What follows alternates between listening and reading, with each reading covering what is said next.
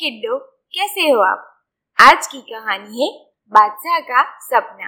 एक रात सोते समय बादशाह अकबर ने यह अजीब सपना देखा कि केवल एक छोड़कर उनके सभी दांत गिर गए हैं।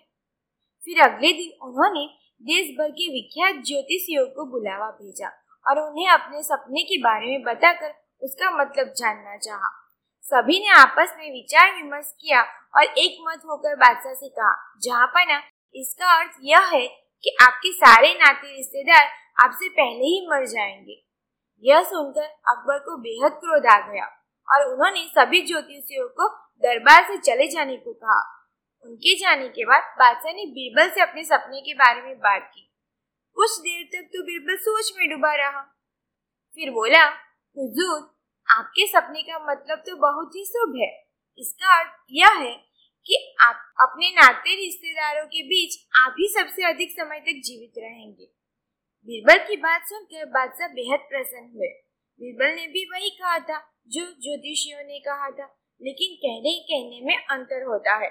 बादशाह ने बीरबल को इनाम देकर विदा किया। क्यों? कैसी लगी कहानी?